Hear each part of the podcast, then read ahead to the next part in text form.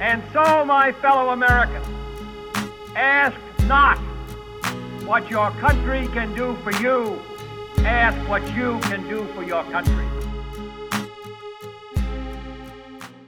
My fellow Americans, welcome to the Inspired Service Podcast. I'm your host, Noah Scheinbaum, and I'm thrilled today to be joined by a very special guest, uh, Miss Laura Mignott, who is truly a, a self described super connector uh, and CEO of the Experience Communications Agency Dflash in New York City. Um, and of particular relevance for our conversation today, Laura is also a volunteer extraordinaire and advisor to the C19 Coalition. So she's another example of someone who has surged to the fight against COVID 19 and had some pretty incredible impact in, in the last few months. So Laura, thanks so much for, for being with us. It's great to have you. Awesome. Great to be here, Noah. So I should I should add for everyone, Laura is a fellow podcaster and has been at this far longer than I. So this is going to be an example of, of the tables probably turning a little bit on me, but I'm excited because Laura in her Reset podcast is typically spotlighting others and, and bringing on all sorts of incredible folks and, and hearing about what they're doing, what they do. But today we're going to turn the spotlight on her uh, and talk about how Laura has been able to leverage some of the incredible assets, uh, networks that she has to make a pretty incredible uh, impact. So, for those who are new to the show, the Inspired Service podcast is really about putting a focus on those who serve their communities and their country in more ways than one. And this season, we've been particularly focused on the COVID 19 response efforts nationwide.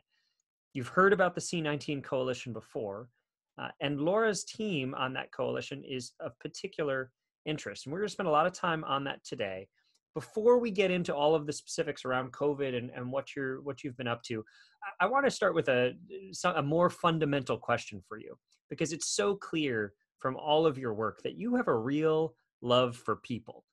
Um, and at a time when folks are polarized and everybody seems to be fighting with everybody else, talk to us a little bit about where that love of people comes from. Well, I guess, and oh, thanks, thanks for having me on the show, Noah. I think you know where it kind of comes from is that I was always the kind of shy, nerdy kid who had a stutter and oftentimes felt very lonely. And weirdly enough, I think because of that, I have a deep sense of empathy for other people. And so, in all the work that I've done, it always seems to always turn around about like, how am I making people feel welcome and how am I making people feel at home?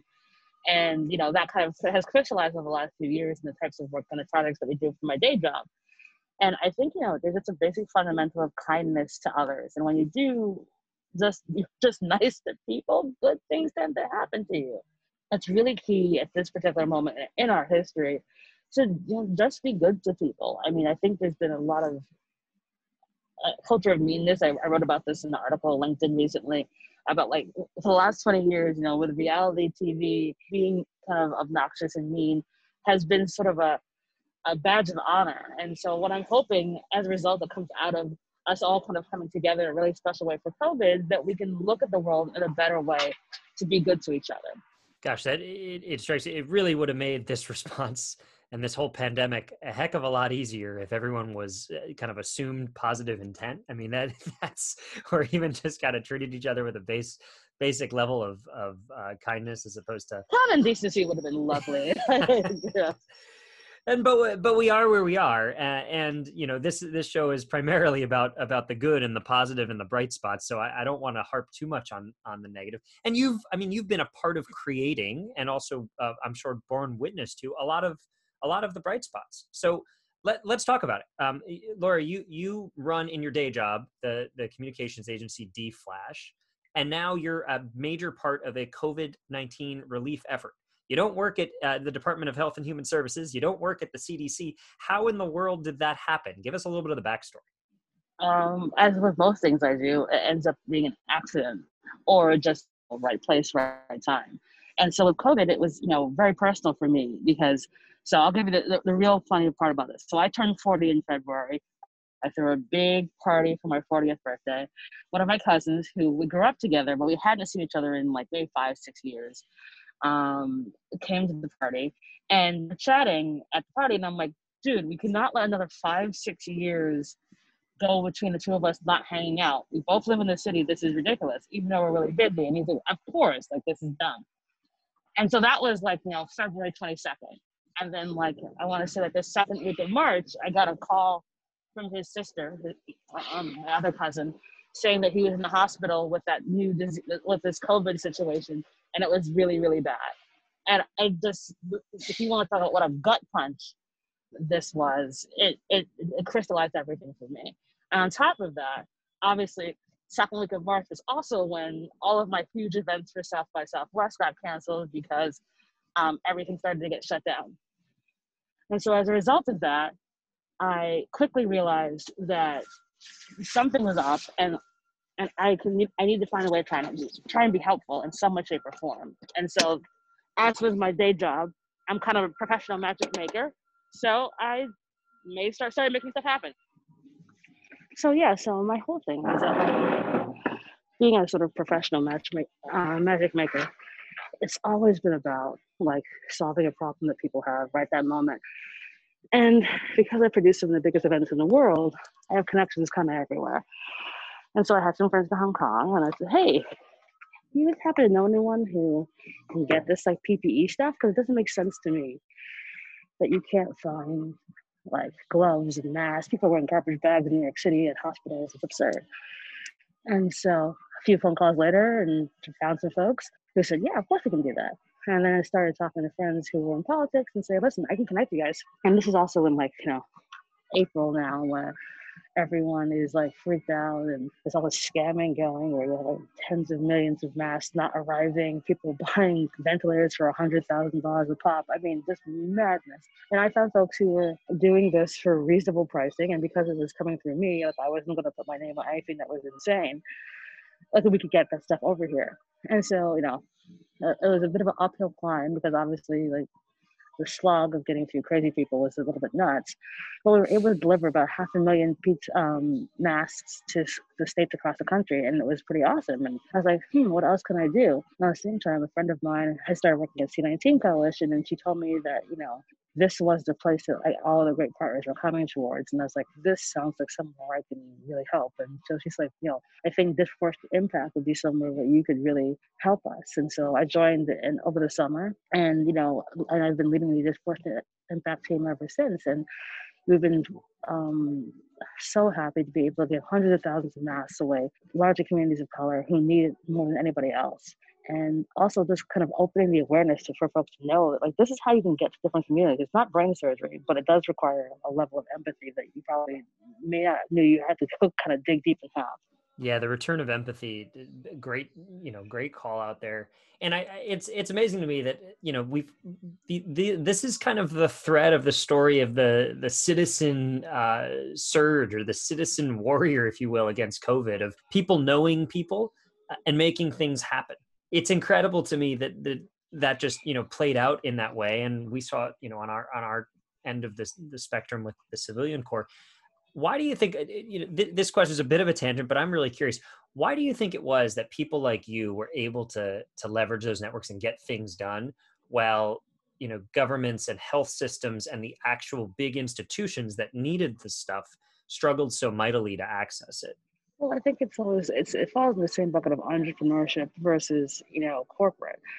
Why was I able to build all of activations around the world when agencies ten times my size could never do that? It's you know a level of fearlessness, a level of imagination, and a level of hustle that is unmatched and also you know that fearlessness part about it is like the key in, in any of this stuff. Because i was like of course i'll call this person hung up. I don't care. Who can, like what are you going to do to me? Um, and then the same kind of thing uh, talking to like these government people like i'm not scared of you folks. Like i'm trying to help you. I'm not like if you're coming at it from a good place and not being afraid of other folks, I think you put yourself in a much better position.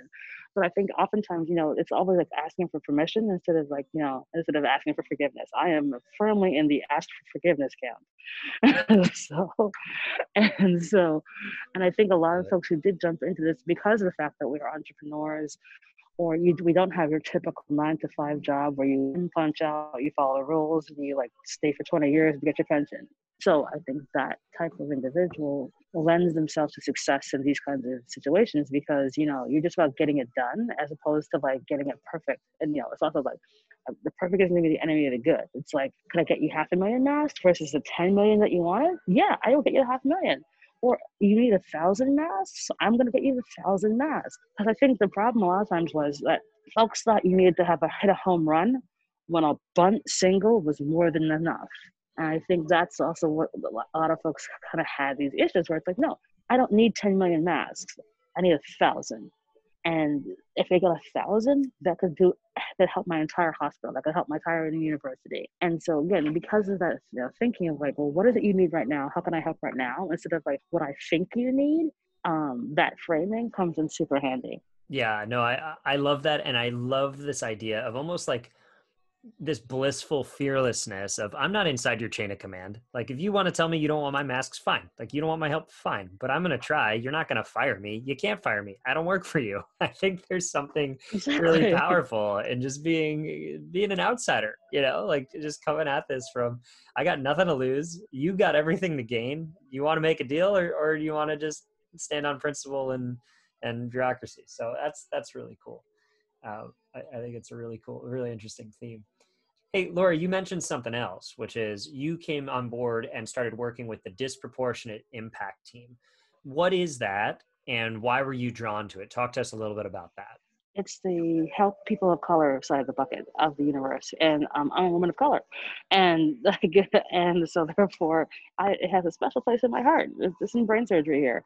Um, listen, I, I I grew up uh, upper middle class on Long Island. I went to private school. It was not which college I might get into, is which Ivy League school was I going to go to. Um, I went to NYU. I have an MBA. I, I've you know been extremely fortunate. I grew up privileged. I'm still a black woman, and so I understand the universe that we all live in, and that but for you know the universe, I could be in a situation that was drastically different than the one I currently am in. And so I am deeply embedded in lifting people as you climb, who especially people who are black and brown. And so what I immediately saw was that the people who are getting ripped off the most, people who need the most help, people who are the essential workers were all black and brown. And they're the ones not getting the help. And so what could we do to help our partners, like big companies like HP, Intel, Cardinal Health, get to these communities of color and and, and you know provide supplies, guidance, and help. And so you know, I help write you know write rules of the road to kind of give folks a framework. Because again, I think a lot of times folks again think because you're corporate that like I need 10 million of, of something versus I literally need a thousand. And so helping kind of break down those walls was, was the first part of the program that I built. And then the second part of it was, okay, you know, I, I ended up talking to a college student because throughout COVID, I've been speaking a bunch on panels because like I'm a marketing person. So like those things still exist. And, you know, I always say, you know, my DMs are open. If you ever have a question, feel free to reach out. The student reached out. We started chatting. She was telling me about her, what she wanted to do when she graduated. And I thought she was great. And uh, she mentioned to me about like how you know, she's going back to class. And I was like, wait, did you guys not go virtual? She's like, no, we can't go virtual. We'll lose our charter. And I'm like, what? I was like, do you guys have enough PPE? She's like, well, kinda. And I'm like, oh my gosh, but this is absurd. And so, as as, as with anything I do, okay, I'll I will just fix this. So, so I talked to the team and I said we need to create a program that's about getting PPE to HBCUs, HSIs, and TCUs because I think sometimes people assume that there's only like four HBCUs in the country, for example, because you've heard of Spelman and Howard and Morehouse, and you think that's all there is. I'm like, well, no. Schools like, you know, Philander Smith, Savannah State, Dillard are smaller schools, but their students are just as important and don't always get the shine that the bigger schools get. But, you know, their impact is massive because they're the lifebloods of communities. And we started connecting our partners to give and donate PPE to those smaller schools um, and it's been a phenomenal success. We've given out hundreds of thousands of masks. Um, and we're launching a program called Sunday Suppers where we're bringing sort of dignity back to the testing experience because I take my day job of building experiences and combine this with this need for um, making everyone safe and kind of marry the two together. So what's not dignified? You know, get about getting a probe stuck up your nostril. That's not a good time. you know, it's not woman fuzzy if we're going to be totally honest. Uh, um, so how can I make this a little bit nicer? So this, this thing called Sunday suppers. And so you'll be able to get a test, a two week supply of PPE, and a free meal that comes from a local vendor restaurant and uh, within your community. So, because the other thing that we know that like these schools, especially smaller ones, are the lifebloods and engines of their communities. And if the people aren't going out to eat, if people aren't going to the stores, like they're these companies, these places are going to suffer. And again, these are largely in communities of color that need the money more than anything else. And so my whole thing is, you know, why solve one problem when you can solve three? it's like, again, it's just it, for me, it's just like this. This makes sense. That's uh, that's awesome. No, I, I was just going to ask because like I, I think it's possible you you hear this you're sitting at home and someone might say well gosh I don't I don't know you know suppliers in China or Hong Kong I can't get you know 3M style masks or I don't know any restaurant owners like what what do you say to those people because because I know you knew a lot of people coming into this but I would bet you didn't know everybody that you're working with today. How do you just get off the couch and, and get helping? Well, it's a, it, it's like, do you want to help or not? That's the first part about this because, you know, I think what we help folks realize early on is that like every person can make a difference in their local community if they pick up the phone. It's like you know that there's a local community center, a boys and girls club, a smaller hospital, a homeless shelter. You know these places exist in your town. They exist everywhere. Pick up the phone. Don't send an email. Pick up a phone and say hi. Like you know, um, would you guys need supplies like masks? Masks are super cheap now. You can go on Amazon and buy a mask. You could literally go and buy like 200 masks for like 10 bucks and ship them to that community center. They'll greatly appreciate it because you have to remember, like, we have a massive shortfall in terms of what in from a, a, PPE supply. And this belief that because you don't see on the news people wearing garbage bags anymore, that in hospitals doesn't mean it doesn't exist. Some hospitals are in wonderful shape, some are not. And some homeless shelters are in wonderful shape, some are not. Because here's the thing if, you know, if you just reach out to the local communities and find out what's necessary, like are there other food banks empty? And like rather than sending them food, write them a check like again, this doesn't like this. If you don't want to go outside and deal with people, totally fine. I do this a lot from my desk in my apartment in Manhattan. Yeah. It's like the way the way you do this is my iPhone, my laptop, and some AirPods. Like this is tools the um, tools of the response yeah. Yeah but like i think you know it becomes very daunting for folks and so when it becomes daunting you want to do it. So like remove all the barriers. Like when i created df the reason i created it because i was like i want to get rid of all the things i don't like about events and only focus on the things that i like. And so that was okay i don't like the check-in process it's crappy. The people who are moderators are kind of obnoxious. The food is crap. Okay great all those are gone so I moderate the panels. I make the check-in process super easy. I get great food and wine at my events. There you go, problem solved. So same premise. It's like if you're seeing that like you're driving by and you see this ridiculous line for the food line and you're like, well, this is absurd. How can I help? Ask. Like, hey, would you do you need more volunteers? Is this a monetary thing? And people will tell you, you know, I think the, what I said to the folks early on was like, remember if you're in a bigger city that like it might be 2020 in your town, but it might be 1998 in another smaller rural town. And that's not to diss that town, it's to understand that your ease of access is different than theirs. It's easy for us to get on Zoom and have a conversation while I look up the Brooklyn Bridge in a, in a co working space some folks they're gonna like on they'll still be on dial-up. They'll still fax. They may not they don't have slack. They can't dm you. They're not on twitter. That's why i said pick up the phone and just talk to people. Because also here's the thing. When you talk to people you build relationships. When you build relationships people will tell you what's at what's happening on the ground when you are accessible to people and you don't sound like you're trying to sell someone something or just trying to judge someone, you get a lot more, you'll get a lot, a lot better response. And so that's been always been my thing. It's like, I just like, hi, how can I help? Tell me what's going on. Not being someone who's like gruff and obnoxious about it, but just being like, you know, how can I be helpful? How can I be, how can I be kind? Just ask the question. Um, just ask the question. Just ask the question. And don't judge like you have no right to judge. Like I said, I didn't go to an HBCU. I know that I have friends who did, but that doesn't matter. I, didn't call my friends in HBCUs. I was like, I'll just like talk to this college student because I bet she knows more far better than my friend who's who's 20 years out of college. So you know, when you think of it in those terms, that's how you can get stuff done.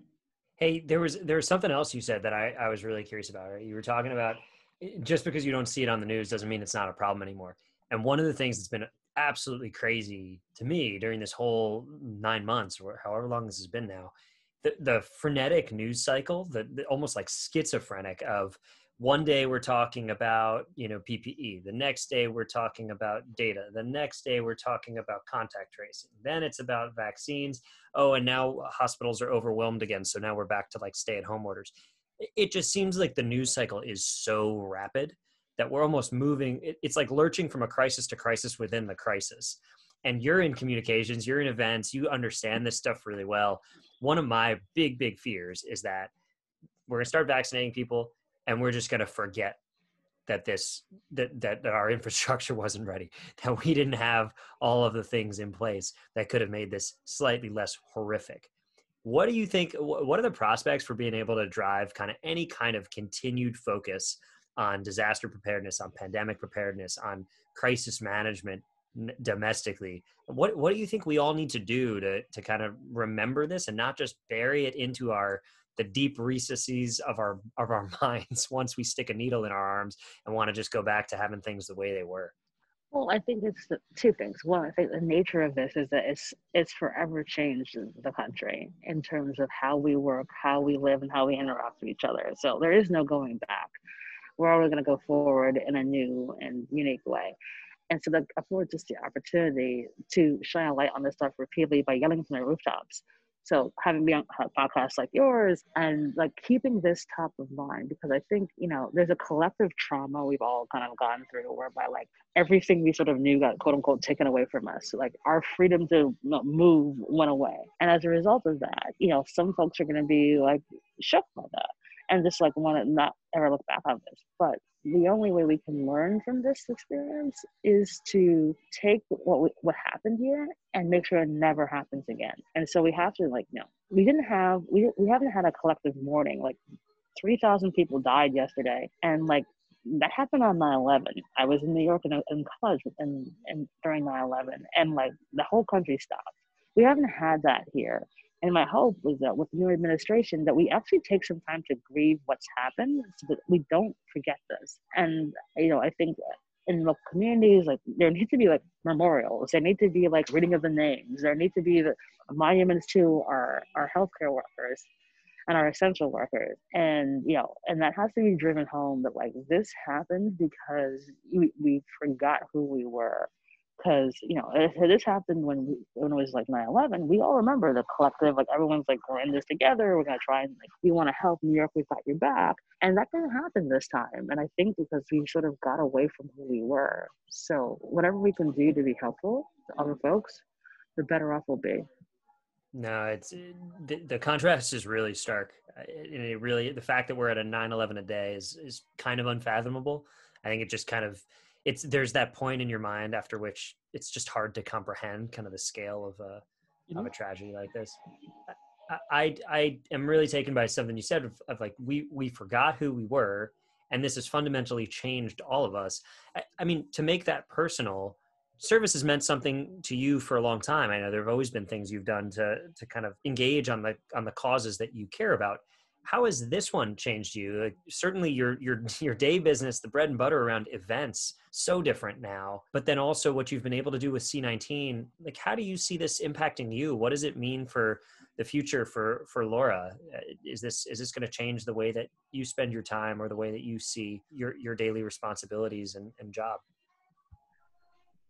Well yeah i mean my day job is forever changed. I mean we went from being a 90% events company to a 50% virtual events company and branding and strategy agency on the other half because we had to to keep the lights on. Um, but you know, and the outgrowth of that is that we've gotten to work on some really incredible, unique projects that we probably wouldn't have gone after because we would be focused on doing big, large events around the world. You know, I traveled every month for the last nine years. Um, I have left New York in nine months. It's kind of crazy. But we've always had, and I've always had, like something that was focused on helping young people, kids who looked like me, who had drastically different circumstances than me. Like I spent the last 10 years um, on the leadership council, the young women's leadership network schools, and like you know mentoring you know girls from age you know six to twelve. Because you know for me, I completely understood that it's just luck and circumstance that things can be drastically different for me. And I think around the COVID crisis, you know, it's one been heartbreaking to have conversations with people where you're just like, what? How? This is this is absurd and I think, you know, for me going forward, it's like, what can I do to sort of make sure that this doesn't happen again? It's like I've made all these insane connections with all these PPE companies and healthcare companies. I'm like, national stockpile, national volunteer stockpile, like, you know, this army of people who like now understand how to do this stuff. Like, do we build factories? Like, uh, do I work with someone to help build a factory? Like, we do this, so this doesn't happen again um, and also like you know around mental health because I think again I said this collective shook that we all are. You know, as someone who's in events, like I get asked almost daily, like, well, "What's going to happen when events come back?" And I'm like, "People aren't going to be in crowds," and and they're like, "No," and I'm, "No, I'm not kidding, actually." Mm. The idea, like, uh, I'll make this full circle. So the idea of like when in February 22nd, when I threw a 40th birthday party at a club, I had 50 people there. And then at 11 o'clock, when the club opened up to other people, and a bunch of other people came in who I didn't know, and we were all standing there partying and having, you know, having a drink, having a great time. The idea of being in a space that's small and, and is crowded with over 100 people, are you, are you kidding me? You think I'm going to do that? And I do this for a living. So you know, people are not going to run back to crowds because you're going to be concerned. You're going to be worried. And, you know, taking everything back in baby steps is going to be key to us turning the lights back on for what we want to do and how we want to, and how we want to interact with folks. But stop acting like this is going to be the same. Uh, and so, you know, we're focused on how do we, you know, come back to experiences in a way that makes sense, leads in empathy, and is mindful of how people's behavior is going to change going forward. So, it, on one hand, it's scary. On the other hand, it's it's super exciting to see where we end up. Great points. Couldn't agree more. It's very. It's clear that the economy is just totally changed too. I mean, looking at the last, I don't want to even talk about the stock market because I think there's way too much focus on the stock market as a bellwether of the economy. but but just seeing the types of companies that are going public at valuations that like boggle the mind.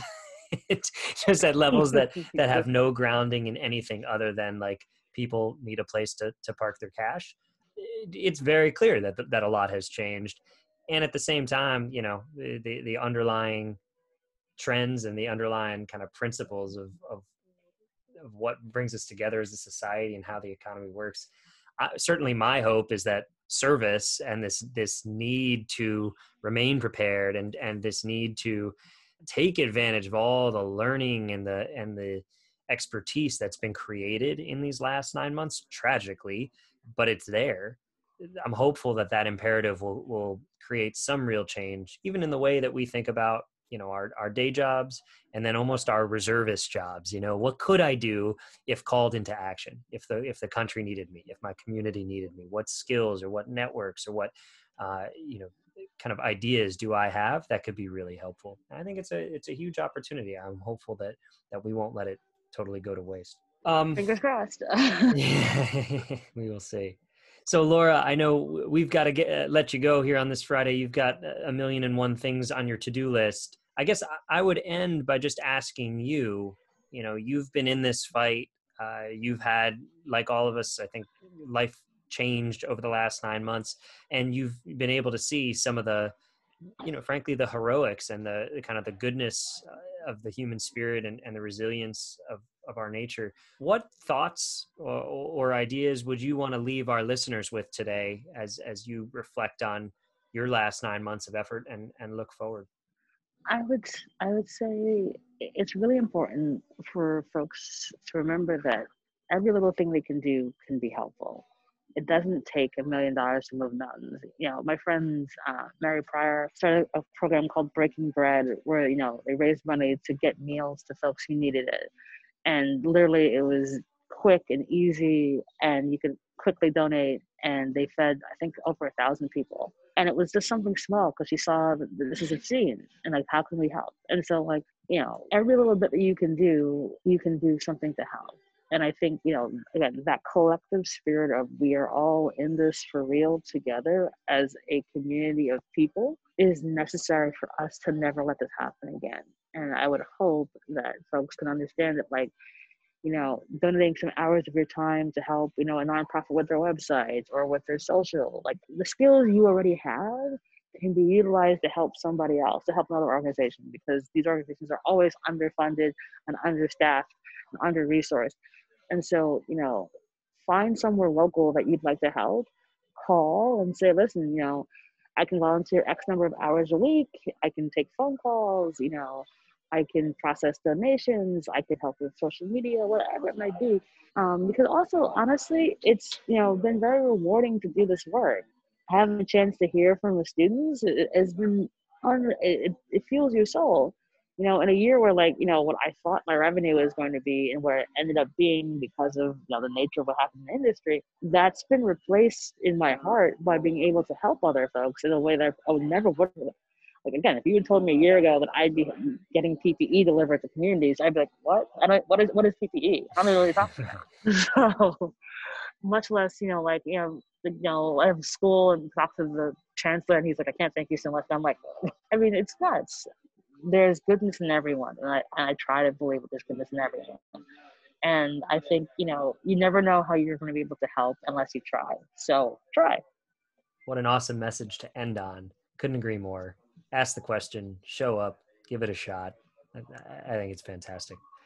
Laura, super grateful for your time today. Thank you for for making a few minutes to spend with us and to share some of your experiences and insights with our listeners. And thanks also for everything you've been doing. I know even though you, you know even if you're predisposed to help, there's a lot of fatigue. This has been a long fight, uh, and I appreciate you staying in it for everything you've done for the community and for the country. So thanks so much for joining us today.